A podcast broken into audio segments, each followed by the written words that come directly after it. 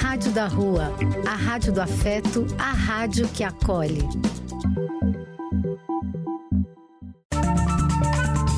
Apoio: Casa de Vó, Banho para Geral e Instituto de Políticas Relacionais. Programa do Véio. A alegria do véio pulsando nas ruas, falando da vida, do amor e das pessoas.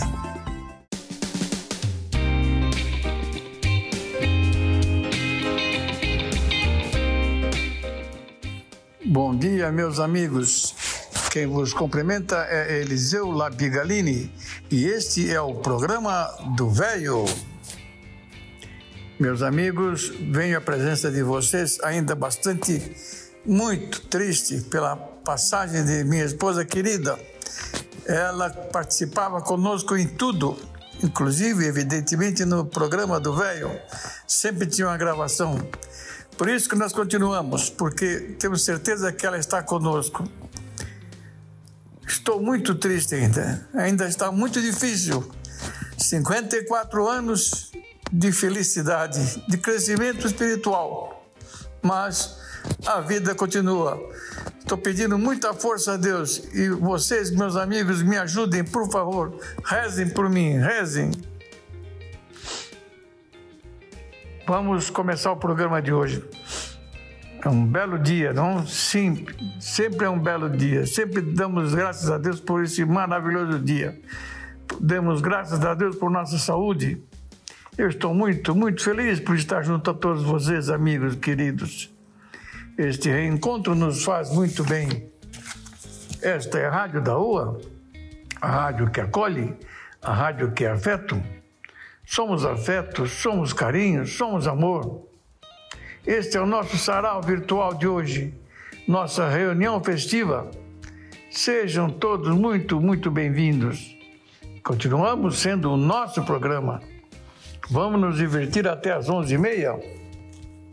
Lembrando que precisamos ficar atentos a tudo que nos cerca, contra tudo de errado que aí está, sobre os quais não podemos, não devemos nos conformar. Repetindo sempre aquele pensamento: temos que ser tal e qual aquele passarinho que leva uma gota que seja de água em seu bico para ajudar a apagar um fogo enorme na floresta. E esse fogo enorme está resumido: guerra, fome, miséria, preconceito racial, moradores de rua sempre crescendo. Mas somos otimistas. Vamos em frente, que atrás vem gente. E vamos abrir, de fato, o programa dando espaço para a nossa querida Helena. Helena vai ler um texto muito bonito. Em seguida, vem um, umas palavras de Rolando Boldrin sobre o Dia das Mães. Vem um poema, uma poesia de Braulio Bessa. Em seguida, aí vem uma música de Nara Leão. Aí vem uma música de Nana Caymmi e aí vem uma música de Frank Sinatra. Meu Deus, que maravilha! Muito obrigado, Helena. A sua participação nos honra muito, viu? Muito obrigado. Um grande abraço. Mãe, são três letras apenas, as desse nome bendito. Três letrinhas, nada mais. E nelas cabe o infinito. É palavra tão pequena, confessam mesmo os ateus. És do tamanho do céu e apenas menor do que Deus. Para louvar a nossa mãe, todo bem que se disser, nunca há de ser tão grande como o bem que ela nos quer.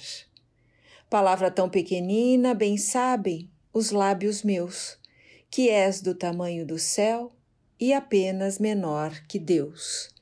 Mário Quintana. Ainda com as vibrações do Dia das Mães, fica aqui este poema tão lindo, tão simples, tão singelo. Desejo a todos um ótimo domingo e uma excelente semana.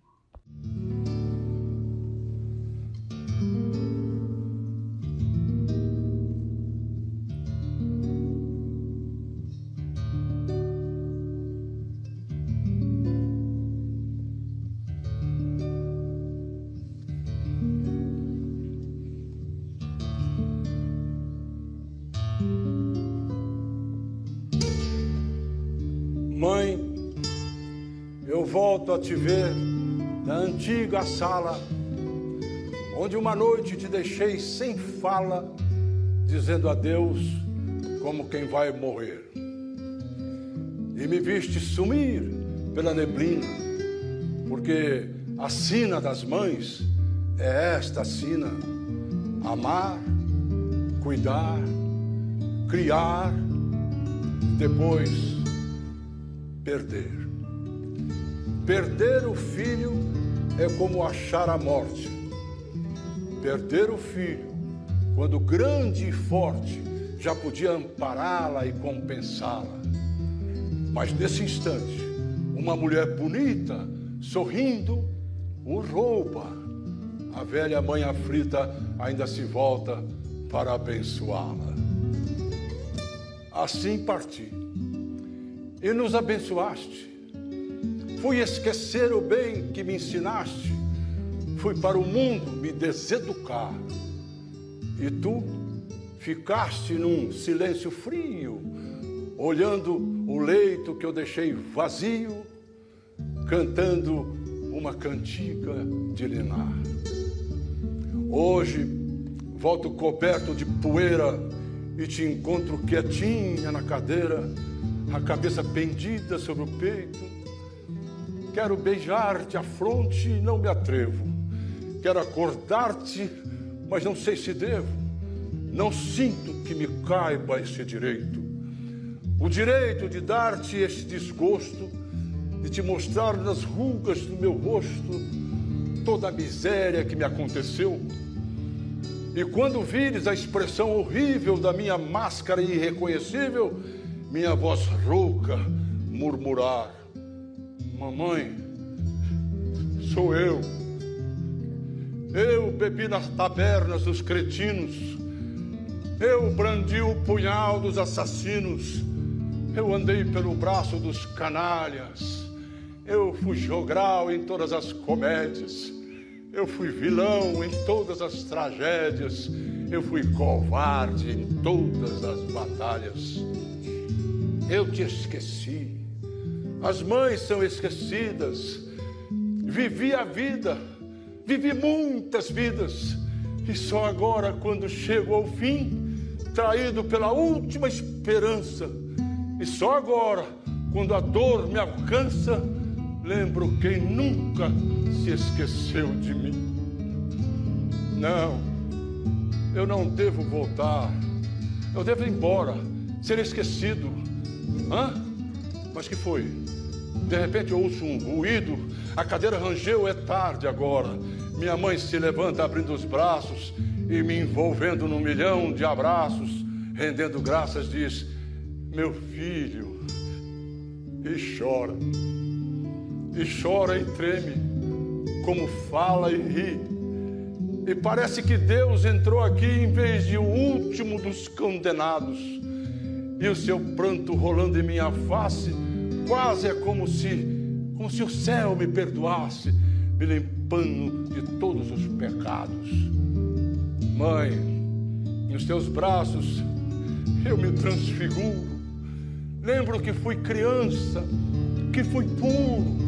Sim, eu tenho mãe, e essa aventura é tanta que eu compreendo o que significa. O filho é pobre, mas a mãe é rica. O homem é, o filho é homem, mas a mãe é santa. Santa que eu fiz envelhecer sofrendo, mas que me beija como agradecendo toda a dor que por mim lhe foi causada. Dos mundos onde andei, nada te trouxe. Mas tu me olhas num olhar tão doce que, nada tendo, não te falta nada. Dia das Mães é o dia da bondade, maior que todo o mal da humanidade, purificada num amor fecundo. Olha, por mais que o homem seja um mesquinho, enquanto a mãe cantar junto a um bercinho, cantará a esperança para o mundo.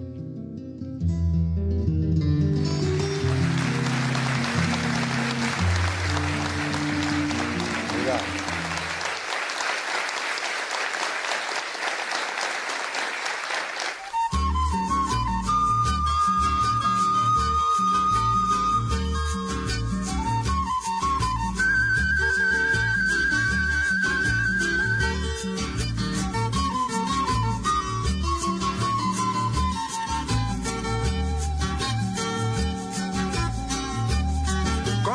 mato aqui de onde eu moro, e as mágoas que eu choro são mal ponteadas.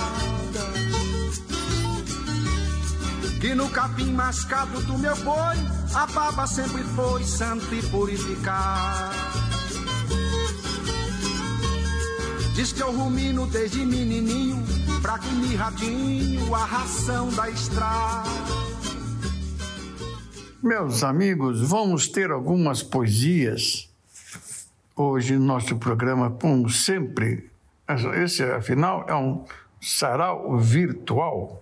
Mas eu queria dizer que a poesia, um bom poema, é aquele que nos dá a impressão de que está lendo a gente, e não a gente a ele. Queria dizer que o texto que eu li sobre a poesia, que um bom poema é aquele que nos dá a impressão de que está lendo a gente, e não a gente ele. É uma poesia de Mário Quintana. Muito legal, muito legal. Uma das, uma das maiores lições que, que minha mãe me ensinou é que tem amor nesse mundo que não cabe numa só vida. Parece que ele pede mais vida. E foi pensando nesse sentimento que eu escrevi um poema com um mote que diz: se eu vivesse mil vidas nesse mundo, não seria bastante para te amar. Diz assim: quantas vezes eu penso aqui sozinho se eu mereço um amor tão puro e raro. Se foi Deus, o destino, ou se foi sorte. Afinal, é tão duro esse caminho. Aí chega você com esse jeitinho me dizendo por onde caminhar. Cada pedra que eu devo desviar, não descuida de mim por um segundo. Se eu vivesse mil vidas nesse mundo, não seria bastante para te amar. Te amar, mãe. Te amar pelas noites mal dormidas, por pensar mais em mim do que em você. Pelas vezes que eu ouvi você dizer que a vida era cheia de feridas, e que é justo nas dores mais doídas que a gente aprende a suportar. Que é caindo que se aprende a levantar, até mesmo do poço mais profundo. Se eu vivesse mil vidas nesse mundo, não seria bastante para te amar. Te amar por ser brisa e furacão, pelas vezes que eu tirei o seu juízo, pelas vezes que eu estive indeciso e você me ensinou a direção. Te amar, mãe, por pura gratidão. Te amar simplesmente por te amar. Não existe palavras para explicar. Só se pode sentir, bem lá no fundo. Se eu vivesse mil vidas nesse mundo, não seria bastante para te amar. Te amar por estar perto de mim, não por ter o meu sangue ou minha cor. Te amar só por ter o seu amor. Te amar mais pelos nãos que pelos sims. Te amar por plantar em meu jardim o amor maior que se pode amar e mostrar a forma certa de regar esse sentimento puro e tão fecundo. Se eu vivesse mil vidas nesse mundo, não seria bastante para te amar. Enfim, por ser inteira em pedaços, por ser lar e por ser lida, por ser mil em uma só, por ser sempre repartida, por ser um pedaço de Deus me dando um pedaço de vida. Ai, quem me dera o meu chorinho, tanto tempo abandonado, e a melancolia que eu sentia quando ouvia ele fazer tanto chorado. Ele me lembra tanto, tanto, todo o encanto de um passado que era lindo, era triste, era bom, igualzinho ao chorinho chamador de um.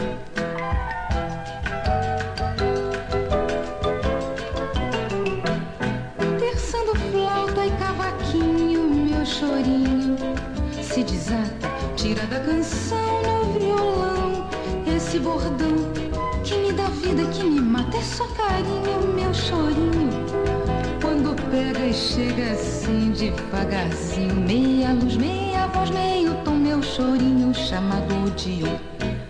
Ah, vem depressa, chorinho querido, vem mostrar a graça que o choro sentido tem. Quanto tempo passou, quanta coisa mudou, já ninguém chora mais por ninguém.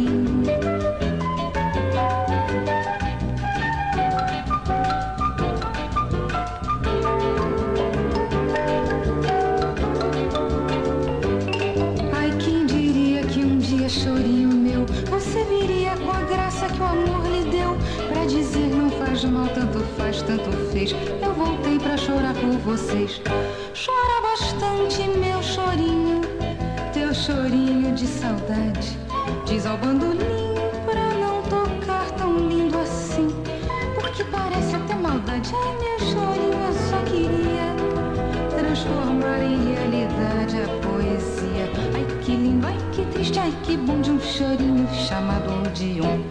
Chorinho antigo, chorinho amigo, eu até hoje ainda persigo essa ilusão, essa saudade que vai comigo, e até parece que ela parece que sai só do coração. Se eu pudesse recordar e ser criança, se eu pudesse renovar minha esperança, se eu pudesse me lembrar como se dança esse chorinho que hoje em dia ninguém sabe mais.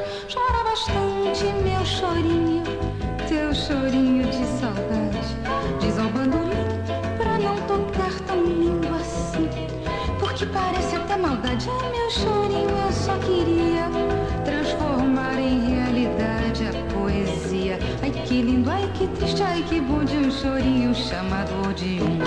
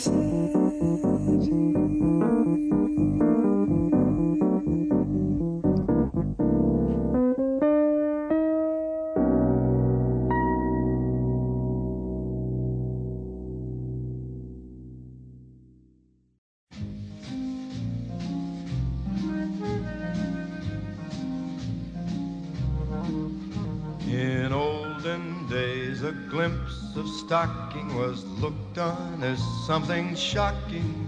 Now heaven knows anything goes. good authors too, who once knew better words, now only use for letter words, writing prose, anything goes. The world has gone mad today, and good's bad today, and black's white today, and day's night today, when most guys today that women prize today are just silly gigolos. So though I'm not a great romancer, I know that you're bound to answer when I propose. Anything goes. In olden days, a glimpse of stocking was looked on as something shocking. Now heaven knows, anything goes, and good authors too, who once knew better words, now only use for letter words, writing prose, cause anything goes. The world has gone mad today, and good's bad today, and black's white today, and day's night today, when most guys today that women prize today are just silly gigolos. So though I'm not a great romancer, I know that you're bound to answer when I propose. Anything goes. May I say before this record spins to a close, I want you to know anything goes.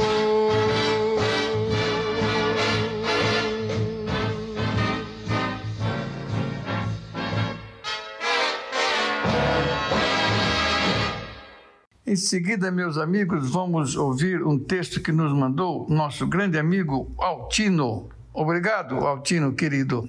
Bom dia, meus amigos. Um feliz e ótimo domingo para todos. Hoje falarei sobre o medo.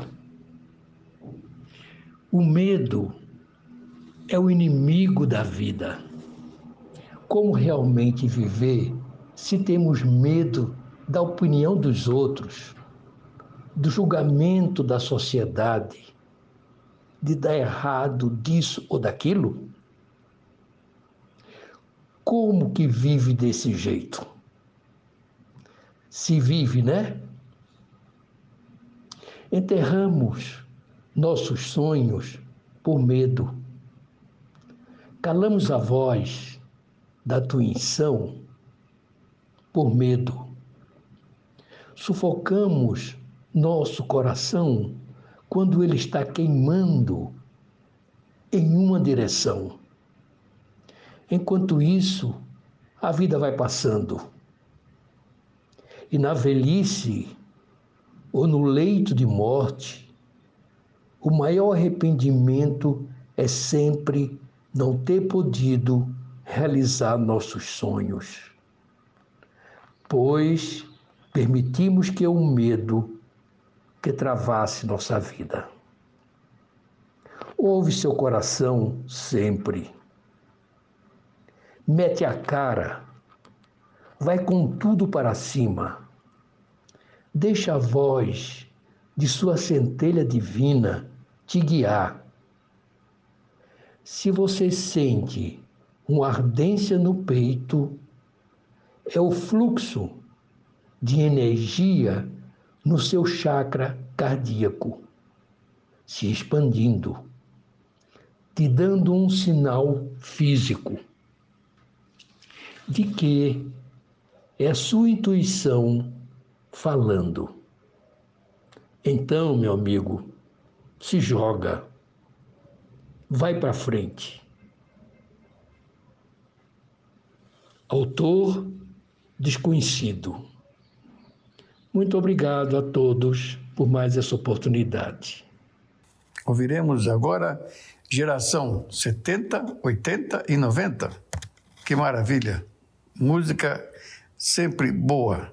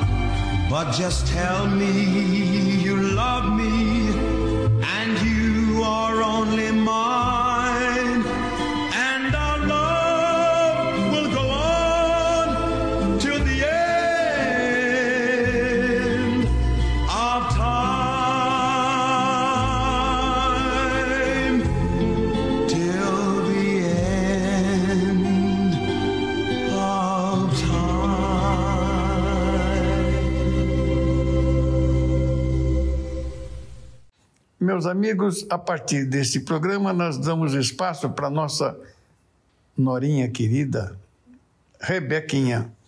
Ela falará, falará sobre autismo e sobre outros assuntos. Muito bem-vindas, a, a, a Rebequinha querida. Muito bem-vinda. Aqui é Rebeca Almeida mais uma vez para falar com vocês, dessa vez sobre o Quidu-Chá. Quidu-Chá é uma síndrome genética é, que ela é causada pela deleção de parte do braço curto do cromossomo cinco. Ela sempre é considerada uma doença genética e, na grande maior parte das vezes, não é hereditária. Eu vou falar só um parênteses aqui para tirar essa dúvida que muita gente tem da diferença entre doença genética e doença herdada, doença hereditária. A doença hereditária, ela já vem do material, é, já é transmitida entre gerações. Ela pode ou não se manifestar naquela pessoa.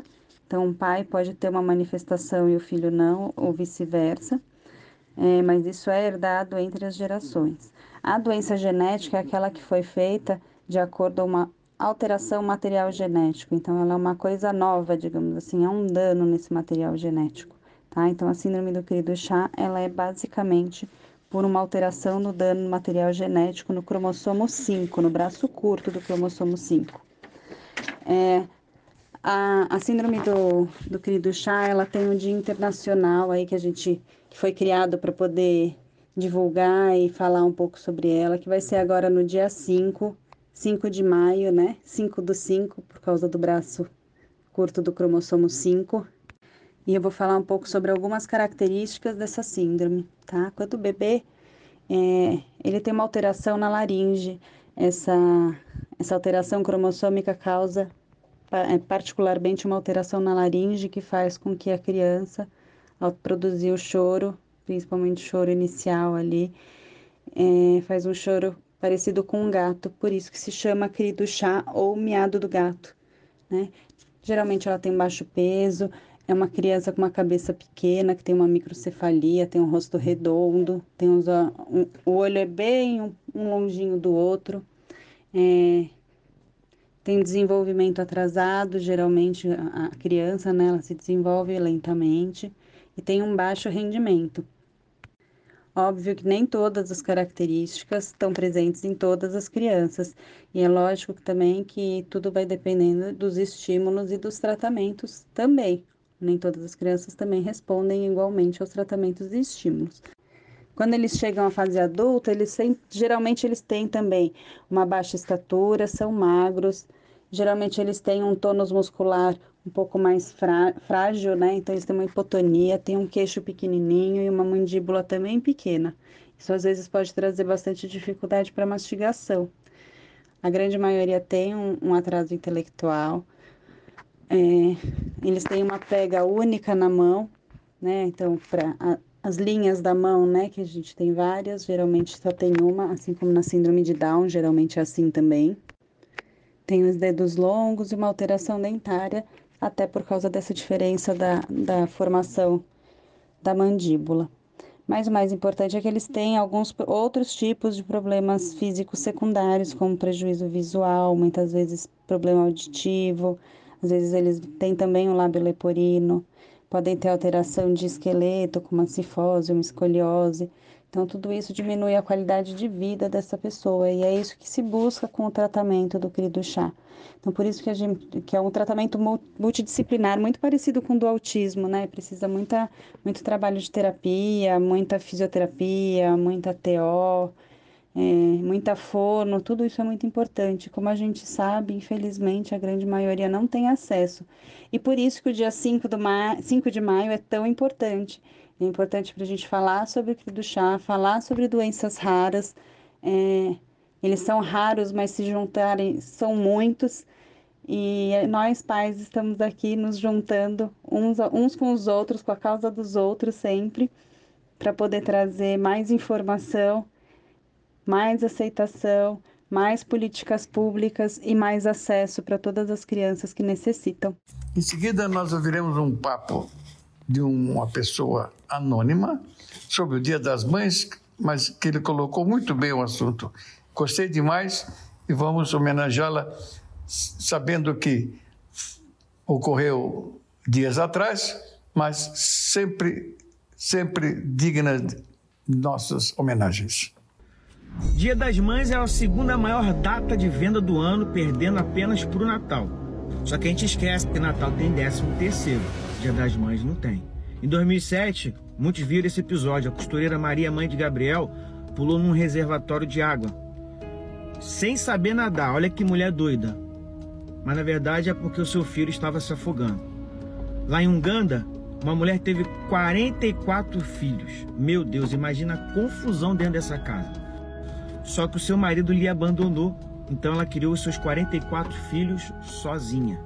Agora escuta essa, em sessenta e quatro, uma mãe com cinquenta e um anos de idade, ela levantou um carro de uma tonelada e meia e salvou o seu filho. Estudiosos vão dizer, né, que houve uma descarga de adrenalina. Bom, não é costume ver a notícia de alguém descarregado de adrenalina levantar um carro. E aí uma pesquisa americana vai concluir que uma mãe deveria ganhar pelo menos duzentos e setenta mil reais por ano. Já pensou?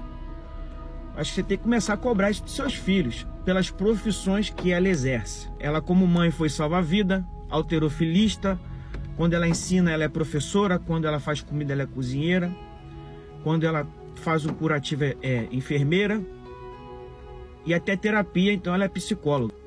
A verdade é que, enquanto o homem vê o ultrassom, a mãe sente a batida do coração. Talvez você se menospreze por não ter tantos títulos ou currículo na vida, mas não percebeu que o maior título você já tem: ser mãe.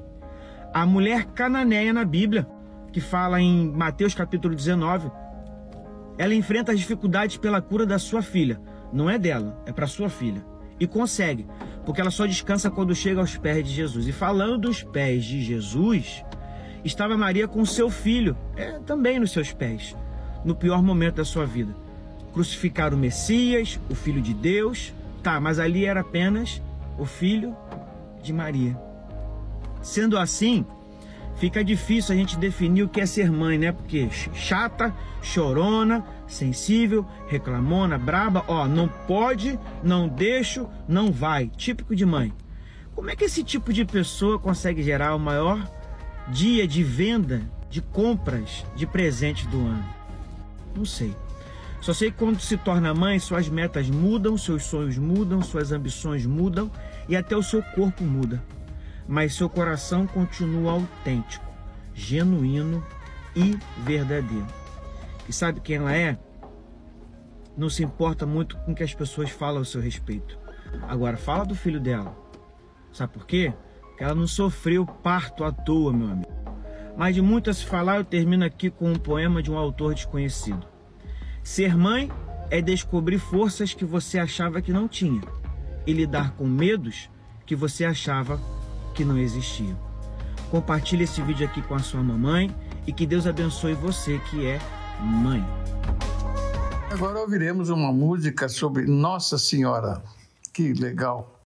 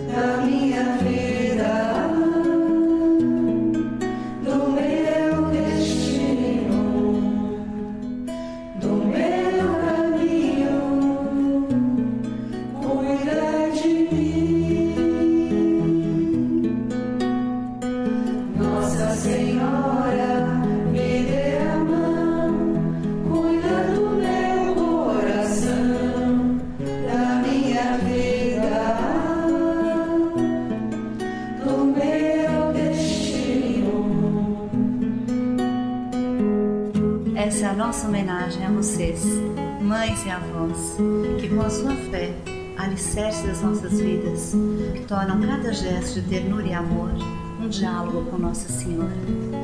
Um dia cheio de graças e bênçãos. Nossa Senhora, me dê a mão. Meus amigos, eu pedi para nosso amigo Cabral gravar esse texto tão lindo, tão maravilhoso. Vamos ouvi-lo? Obrigado, um abração. Bom dia, amigos do programa do Véio.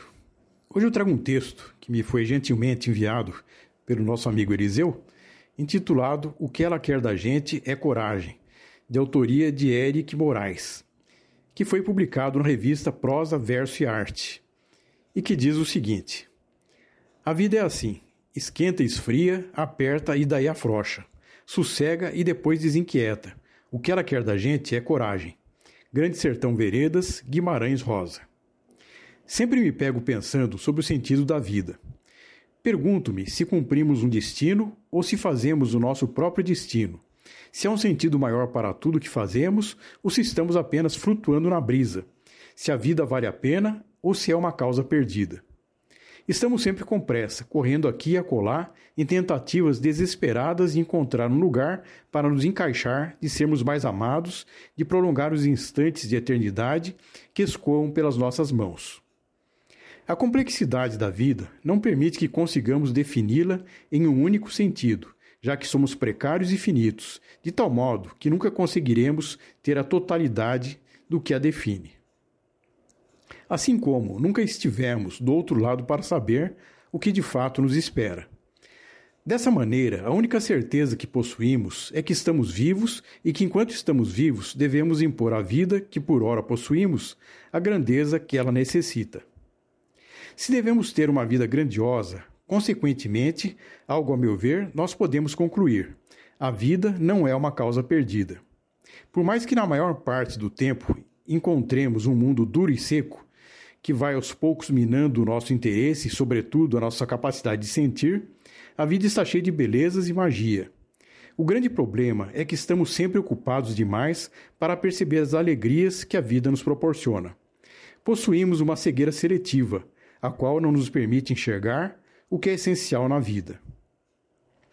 As nossas vidas burocráticas e automatizadas retiram a sensibilidade e a poesia que possibilitam um olhar lúdico sobre as coisas e que nos permite reparar nos pequenos prazeres da vida, os quais escondem a verdadeira beleza e felicidades que esta possui. Por que uma criança fica encantada com a chuva, com uma flor ou com um pássaro? Por que as crianças se divertem fazendo desenhos ou comendo um biscoito? Porque em tudo isso há beleza. No entanto, conforme vamos crescendo, vamos deixando a criança que há em nós morrer, e assim deixamos de enxergar o mundo de forma poética, isto é, com o coração, para tão somente vê-lo com os olhos. É por esse motivo que Saint-Exupéry dedicou O Pequeno Príncipe à criança que seu amigo Léon Werth foi um dia, já que para enxergar o que há de belo no mundo, deve-se necessariamente se olhar com o coração.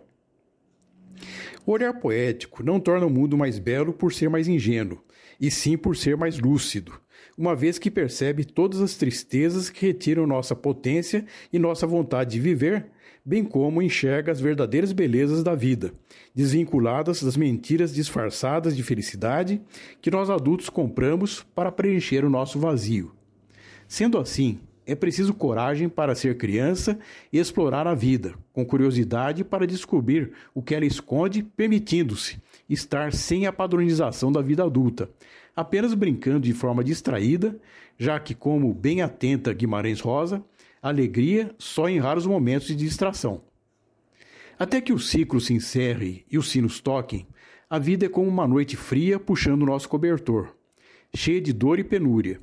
É o abismo que olha profundamente nossos olhos numa tentativa de sedução. É tristeza porque há tanto para se fazer em apenas uma vida. Todavia, a vida é também um desafio que está repleto de alegria. É a aurora que vem sobre as colinas toda manhã. É o canto dos pássaros, é o cheiro da chuva, é a conversa gostosa, é o abraço apertado, é o riso demorado.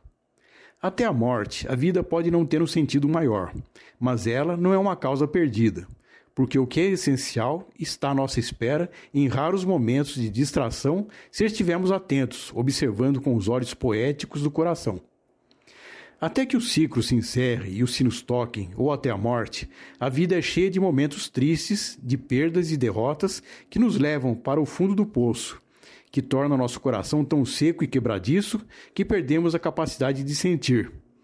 Mas é também uma experiência maravilhosa, repleta de momentos de felicidades que representam a eternidade que possuímos. Até a morte, a vida é sinuosa e complexa, sem qualquer manual de instrução. Mas, como dito, para quem sabe prestar atenção, ela está repleta de alegria e é isso que a torna bela e grande.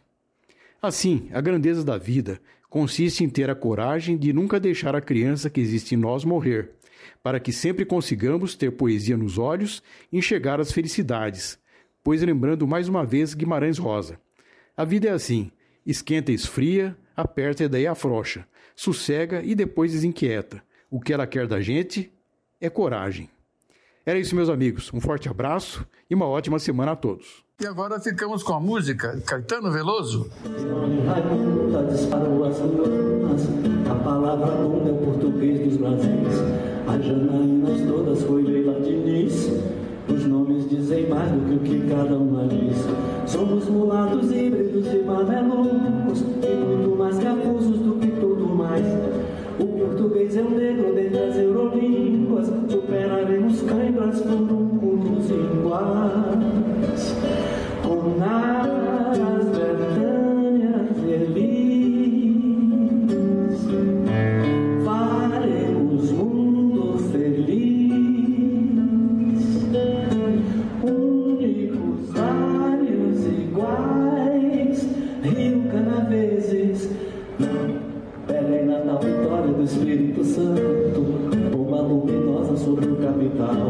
a quem além do seio do bem e do mal, teimosos e melódicos no nosso canto, católicos de axé e neopentecostais, nação grande demais para cabe engula, avisa aos navegantes, bandeira da paz, ninguém mexa jamais, ninguém rola, se nem pula.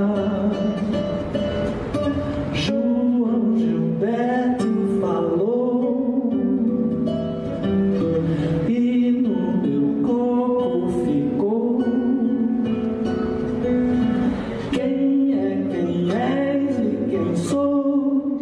Somos chineses, morenos a belê, mora por manhã. Nosso futuro vem a sair guardião.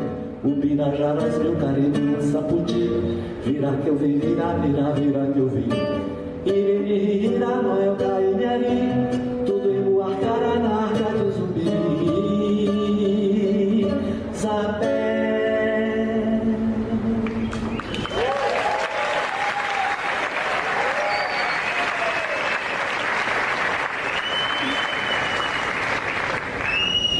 Simone Raimonda disparou as ruanas, a palavra bunda é o português dos Brasis.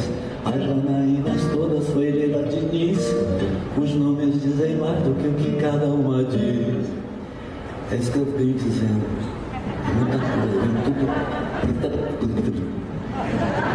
E o meu corpo vem assim, aí eu botei assim na música. É fogo, né? E a voz de Lima Duarte nos enternece bastante.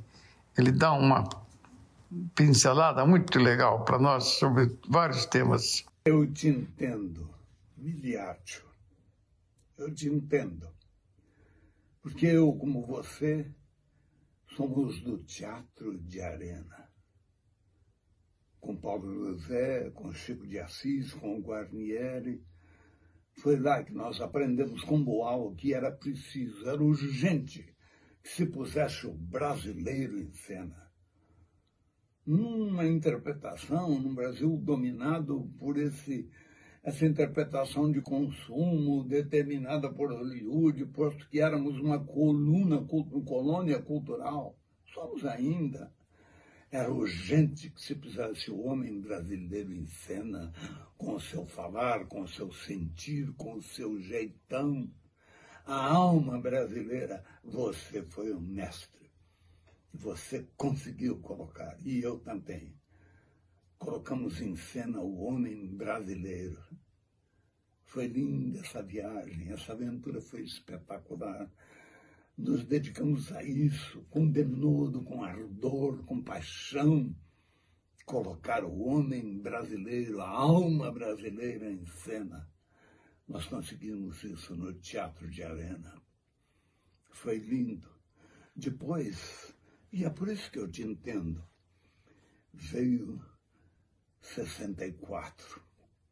Pouco depois de sessenta e quatro, nós ficávamos ali na escada da Tupi, que tem até hoje aqui no Sumaré, o Dionísio Azevedo, o Walter Desch, o Túlio de Lemos, o Plínio Marcos. Ficávamos ali esperando a veraneio que viria nos buscar. Um carro daquela época. E um dia virou uma à direita ali na esquina da Tupi, encostou, eu disse... é a minha. E todos disseram, é isso, Lima. Vieram buscar o Ariclenes. Esse momento tem uma coisa de tumor, fundo e úmido. Quando eu tive que me virar para o Dionísio e dizer, vai lá em casa e avisa que eles vieram me buscar. Diz para minhas meninas que papai volta, papai volta.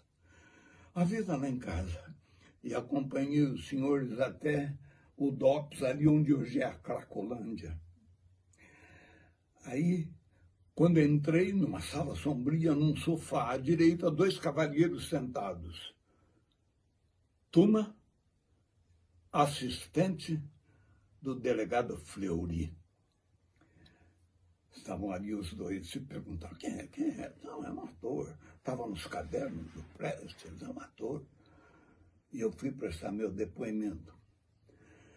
A minha sala lá é uma outra história que oportunamente eu conto para vocês, mas garanto que é linda também.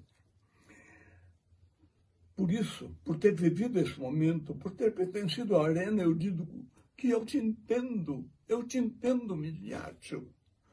Agora, quando sentimos o hálito putrefado de sessenta e quatro, o bafio terrível de sessenta e oito, agora, cinquenta e seis anos depois, eu tenho noventa, você com oitenta e cinco, quando eles promovem, agora, a devastação dos velhos.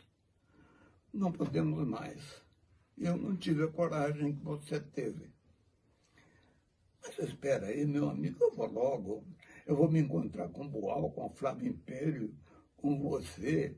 E vamos nos encontrar e encontrar aquelas piadas horrorosas que você contava e o Chico de Assis apontava. Nos encontramos logo. Olha... E, para terminar, para os que ficam, eu quero lembrar uma das falas de Pedro Ráqueras em Os Fuzis da Mãe Carrar. Os que lavam as mãos o fazem numa bacia de sangue. E agora ouviremos Prece ao Vivo, Minha Nossa Senhora.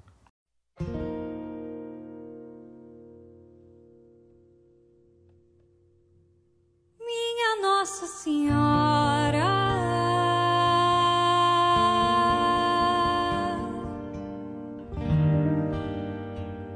me dá um colo. Faz tempo que a gente não conversa. Eu vivo nesse mundo tanta pressa,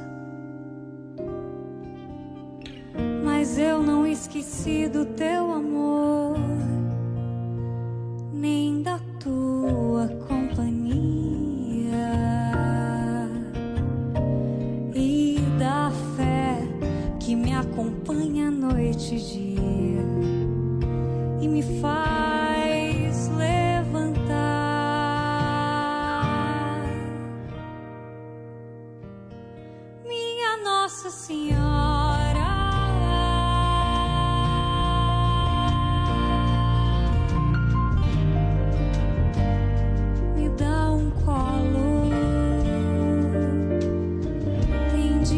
que eu não tenho quase força, que a vida pesa tanto e me sufoca. Preciso do teu amor, quero a tua companhia. Fé, mais fé, daquela fé que alivia. Preciso de colo.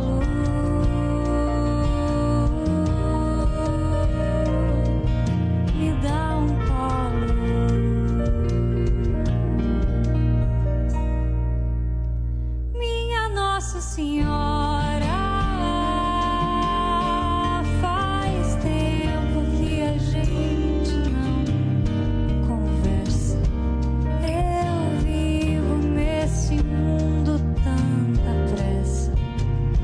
Preciso do teu amor.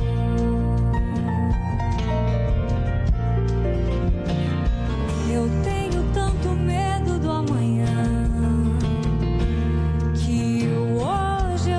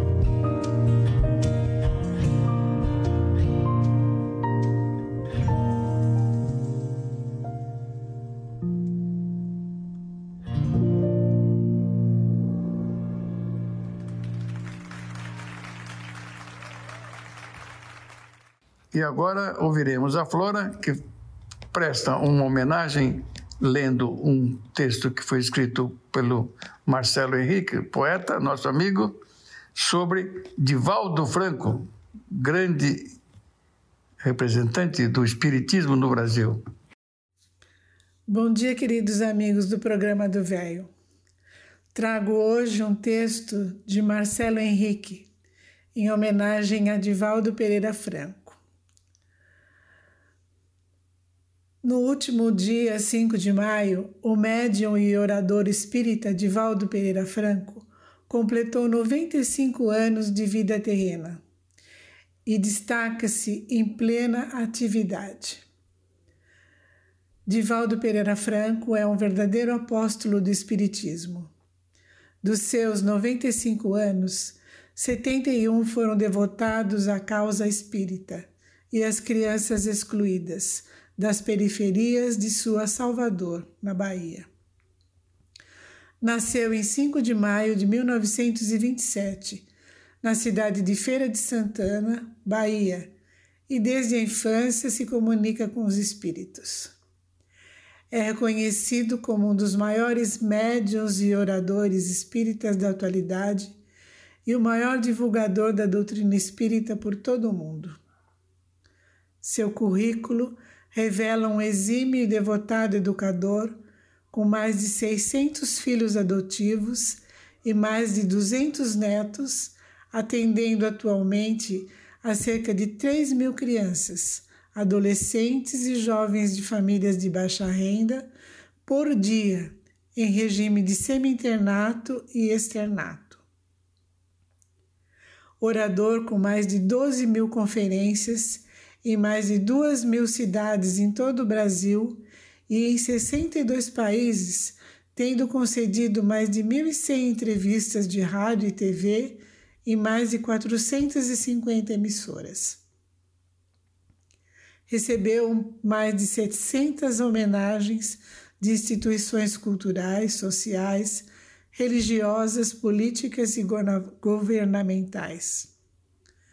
Como médium, publicou mais de duzentas obras e os livros vendidos já passaram de sete milhões de exemplares, onde se apresentam duzentos e onze autores espirituais, muitos deles ocupando lugar de destaque na literatura, no pensamento e na religiosidade universais. Dessas obras, cento e quatro títulos já foram traduzidos para dezesseis idiomas. Alemão, albanês, catalão, espanhol, esperanto, francês, holandês, húngaro, inglês, italiano, norueguês, polonês, tcheco, turco, russo, sueco e sistema Braille. Além de dezessete escritos por, outro, por os outros autores sobre sua vida e sua obra. A renda proveniente da venda dessas obras, bem como os direitos autorais, foram doadas em cartório à Mansão do Caminho e a outras entidades filantrópicas. Em abril de dois mil e dezenove, Divaldo foi agraciado pela Prefeitura de Amparo com a medalha oito de abril, a mais alta condecoração do município. A vida de Divaldo Franco inspirou um novo longa-metragem da Estação Luz Filmes, com o título Divaldo, o Mensageiro da Paz, enfocando a vida e a obra desse médium e humanista, lançado em dois mil e dezenove. Vida longa e produtiva ao querido Divaldo. Viva o aniversariante do mês. Viva! Um bom domingo a todos, um grande abraço. Chegou a hora de ouvirmos um texto muito legal de nossa querida Patrícia Curti. E em seguida ela mandou uma música cantada por ela. E muito bonita, muito legal. Grande abraço, parabéns para você, viu? Oi, queridos ouvintes do programa do Véio, aqui é Patrícia Curti, participando novamente. Para minha participação de hoje, eu tive a seguinte motivação. Com o começo da corrida eleitoral, né, que, que se inicia agora, e todas as baixarias que ela certamente vai trazer, como as fake news e as milhares de outras formas de iludir e confundir o eleitor, eu achei muito oportuno ler aqui um alerta do sociólogo italiano Domenico De Masi, que eu achei num blog chamado Vila Utopia. Ele fala sobre o rebaixamento da inteligência coletiva brasileira. Eu acho que é uma reflexão muito importante para a gente fazer agora. Então, eu vou ler para vocês trechos da entrevista desse Domênico, ok? Vamos lá. Nesse momento, vocês estão nas mãos de um ditador, disse o sociólogo italiano Domenico De Masi, autor de Ócio Criativo, argumentando que Mussolini, Hitler e Erdogan também foram eleitos. Essa ditadura reduz a inteligência coletiva do Brasil. Durante essa pandemia, Bolsonaro se comportou como uma criança, de um jeito maluco. Ou seja, o ditador conseguiu impor um comportamento idiota em um país muito inteligente, porque é isso que fazem as ditaduras. Esse me parece um fato tão óbvio que às vezes nos passa despercebido. Quando o país é comandado por pessoas tão tacanhas, a tendência é o rebaixamento geral do nível cognitivo da sua população. É fácil entender por quê. Sob Bolsonaro, Damares, Araújo, Pazuello, Salles, Guedes e companhia, vemo-nos obrigados a retomar debates passados, alguns situados lá na Idade Média ou no século dezenove, como se fossem novidades. Terraplanismo, resistência à vacinação e a medidas básicas de segurança sanitária, pautas morais entendidas como questões de Estado, descaso com o meio ambiente, tudo isso remete a um passado que considerávamos longínquo. Quando entramos nesse tipo de debate entre nós ou com as autoridades, é como se voltássemos da pós-graduação às primeiras letras do curso elementar. Somos forçados a recapitular consensos estabelecidos há décadas, como se nada tivéssemos aprendido. É como forçar cientistas a provar de novo que a Terra é redonda, ou a demonstrar a eficácia da vacinação, ou defender outra vez a necessária separação entre Igreja e Estado, mais de duzentos e trinta anos depois da Revolução Francesa. É muita regressão e ela nos atinge. De repente, nos surpreendemos discutindo o óbvio, gastando tempo com temas batidos e desperdiçando energia, arrombando portas abertas há séculos na história da humanidade. A parte a necessária luta política para nos livrarmos o quanto antes dessa gente, entendo que existe uma luta particular e que depende de cada um de nós, a luta para não emburrecer. Manter a lucidez e a inteligência através da leitura de bons autores e da escrita. Manter viva a sensibilidade pela conversa com pessoas normais e pela boa música. Assistir a bons filmes para contrabalançar a barbárie proposta pela vida diária e pelas redes sociais. Enfim, precisamos manter-nos íntegros e fortes para a reconstrução futura do país. Não podemos ser como eles. Não devemos imitá-los em sua violência cega. Não podemos nos deixar contaminar por sua estupidez. Eles passarão e nós estaremos aqui para recomeçar. É esse meu recado de hoje, gente. Um grande beijo para todos os ouvintes.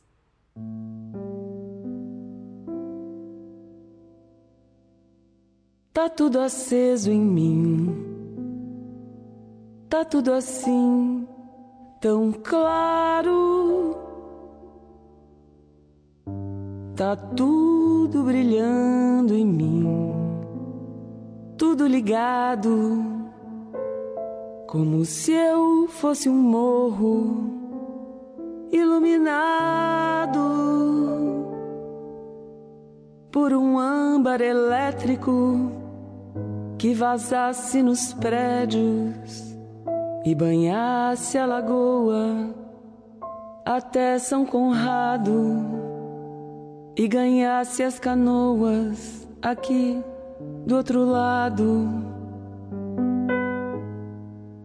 Tudo plugado, tudo me ardendo. Tá tudo assim queimando em mim, feito salva de fogos, desde que sim eu vim morar nos seus olhos. Tá tudo aceso em mim, tá tudo assim tão claro.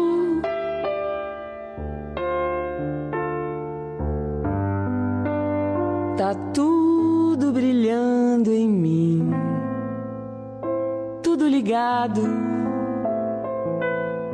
como se eu fosse um morro iluminado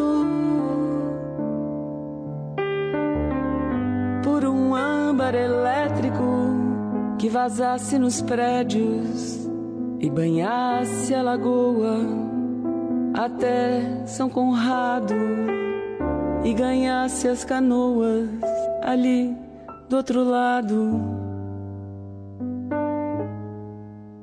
Tudo plugado, tudo me ardendo, tá tudo assim queimando em mim, feito salva de fogos,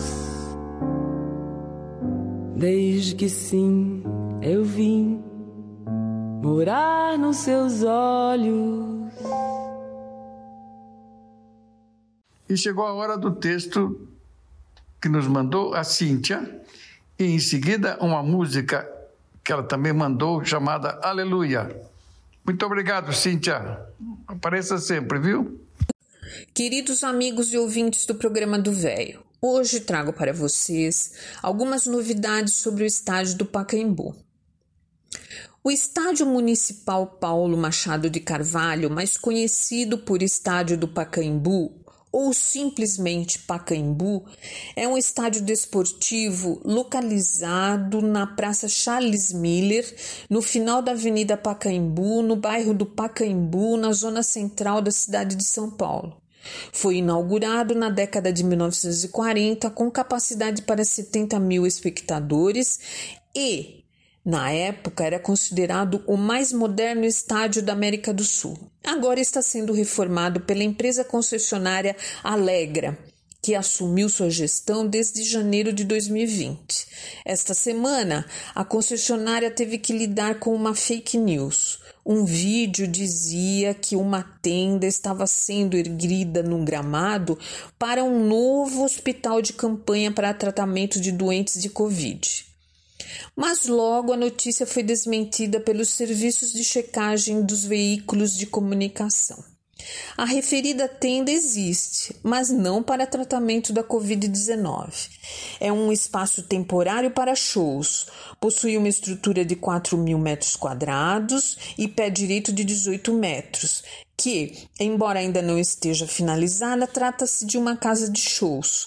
Possui cinco camarins, uma sala de produção e outra de estar. Na plateia, quatro blocos de banheiros espaçosos.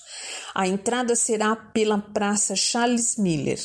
No teto, enormes bolas de cor cinza feitas de lona ajudarão, segundo a espera a empresa, a diminuir ainda mais a sensação de que o público esteja dentro de uma grande tenda.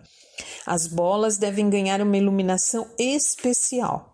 É a maior intervenção no estádio em oitenta anos.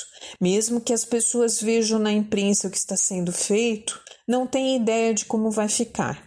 O Pacaembu, além de ter sido a casa do Corinthians por décadas, recebeu ao longo dos anos shows históricos, como o dos Rolling Stones em mil novecentos e noventa e cinco, com um público de cento e cinquenta mil pessoas em três dias, e do Iron Maiden em dois mil e quatro.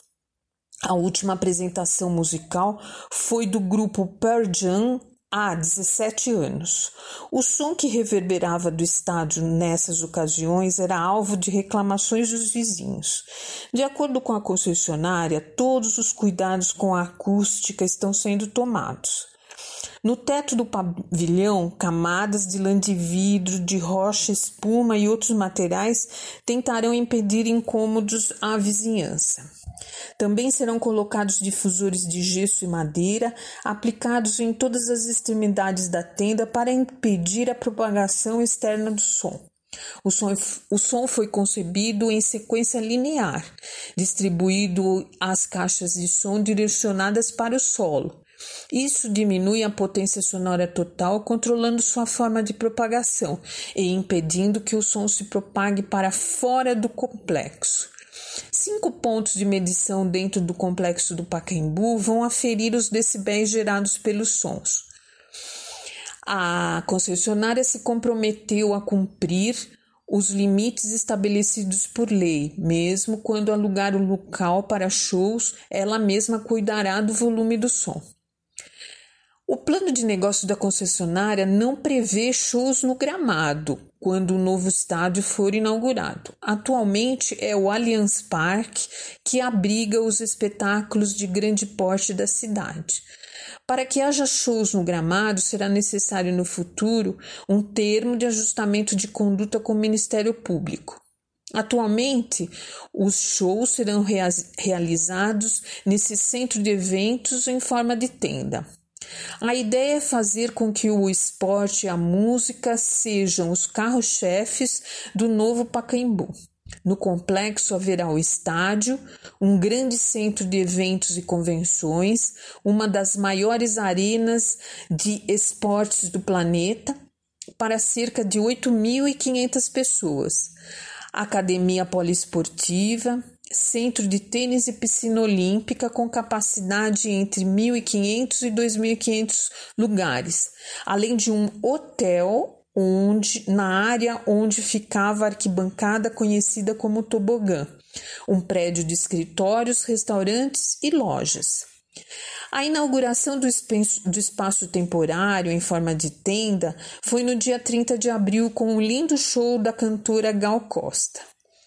Para nossos ouvintes que gostam de museus, destaco alguns citados na Folha de São Paulo desta semana que valem a pena a visita. O M A S P, o Miss Experience, o MUB, que é o Museu da Escultura, Museu Catavento, Museu da Língua Portuguesa, Museu do Futebol e a Pinacoteca. É isso, amigos, e até o próximo domingo. Música.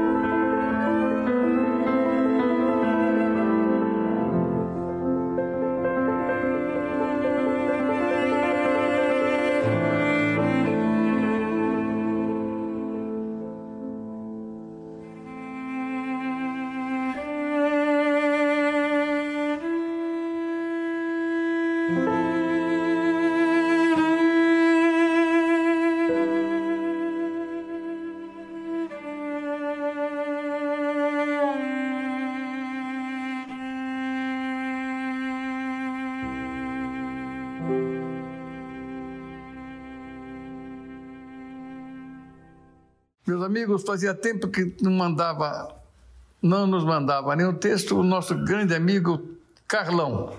Ele agora mandou um texto muito legal. Obrigado, Carlão. Volte a aparecer sempre, hein? Um abraço. Para o nosso programa do velho. Comecem com o pé direito e com um pé de meia. Esperem, economize, vocês pagarão tudo à vista e o dinheiro valerá dobrado. Foi este excelente conselho de Marcele e seu marido puseram em prática logo no início do casamento. Vocês já ouviram falar, certamente, de Marcele, grande jornalista parisiense e autora de pelo menos dois livros traduzidos em português, Claro Caminho e A Vida de Santa Teresa. Marcele agora está rica e seu marido também. O que não sucedia quando recém-casados moravam num quarto muito modesto e faziam só uma refeição. A fim de ampliarem um pouco seus recursos de estudantes, arranjaram diversos trabalhos, como re- redigir texto de publicidade para uma empresa farmacêutica. Entre os remédios que deviam anunciar, havia um xarope para a tosse que lhe era totalmente desconhecido. Mas foi tão convincente o elogio que compuseram para o mesmo que a primeira gripe eles próprios compraram um frasco. Evocando esta lembrança, Marcele confessa, com uma pontinha de nostalgia, que era bom velho tempo. Vocês conhecem, tanto como eu, jovens casais que, embora não sejam capazes da mesma economia francesa, dão provas de coragem e sabedoria, evitando começar a vida conjugal afogados em dívidas. Preferem passar algumas privações para garantir o melhor futuro. E assim que mobiliam a casa, pouco a pouco, de acordo com as possibilidades financeiras. Eu os felicito por terem o bom senso de seguir o conselho com quem inicio esta pílula. Esperem, economizem, vocês pagarão tudo à vista e o dinheiro valerá dobrado. Meus amigos, vou ler um texto que Ana Cristina Rosa escreveu na Folha de São Paulo, a propósito que essa semana o país completa cento e trinta e quatro anos da abolição da escravatura. E colocamos aqui umas dez, treze razões para que não comemorar e pelas quais é imprescindível agir para combater o racismo. O número corresponde ao dia em que, em maio de mil oitocentos e oitenta e oito, com a assinatura da Lei Áurea, negros até então escravizados em território nacional foram relegados à própria sorte, jogados na rua, marginalizados, sem trabalho, sem escola, sem dinheiro, sem direito a direito algum. Os senhores foram eximidos da responsabilidade pela manutenção e segurança dos libertos, sem que o Estado, a Igreja ou qualquer outra instituição assumissem cargos especiais, que tivessem por objeto prepará-los para um novo regime de organização da vida e do trabalho, diz a obra. A integração do negro na sociedade brasileira, do sociólogo Florestan Fernandes. Algumas razões contemporâneas para não comemorar o treze de maio. Primeiro, a população é discriminada pela cor da pele e textura do cabelo. Os casos de injúria racial são corriqueiros e não causam indignação social compatível ao agravo. Terceiro, a escravização doméstica de mulheres negras persiste em dois mil e vinte e dois. Quarto, o desemprego e a pobreza são maiores entre pretos e pardos. Quinto, mais de sessenta e seis por cento dos menores em situação de trabalho infantil são negros. Sexto, uma criança negra tem vinte e cinco por cento mais chances de morrer antes de completar um ano. Sete, duas a cada três vítimas de feminicídio são mulheres negras. Oitavo, pretos e pardos são setenta e oito por cento das vítimas fatais por arma de fogo. Nono, os mais afetados pela pandemia no país foram pessoas negras. Décimo, no mercado de trabalho, mulheres negras recebem menos. Onze, a taxa de analfabetismo é maior entre os negros. Doze, o risco de morte por desnutrição é noventa por cento maior entre crianças pretas e pardas. Treze, o índice de doenças mentais é superior entre os negros. Difícil manter a sanidade e, em que pese o valor histórico da data, impossível simplesmente comemorar. Meus amigos, e assim damos por encerrado o nosso programa de hoje. Muito feliz por estar junto a vocês. Triste, muito triste toda a minha vida, até adaptar-me às novas situações que Deus nos impõe. Estou rezando muito. Rezando muito para Deus me dar força. Fiquem com Deus, meus amigos. Grande abraço a todos. Bom domingo. Boa semana para todos. Muito obrigado por tudo. Um grande abraço. Felicidades. Tchau, tchau.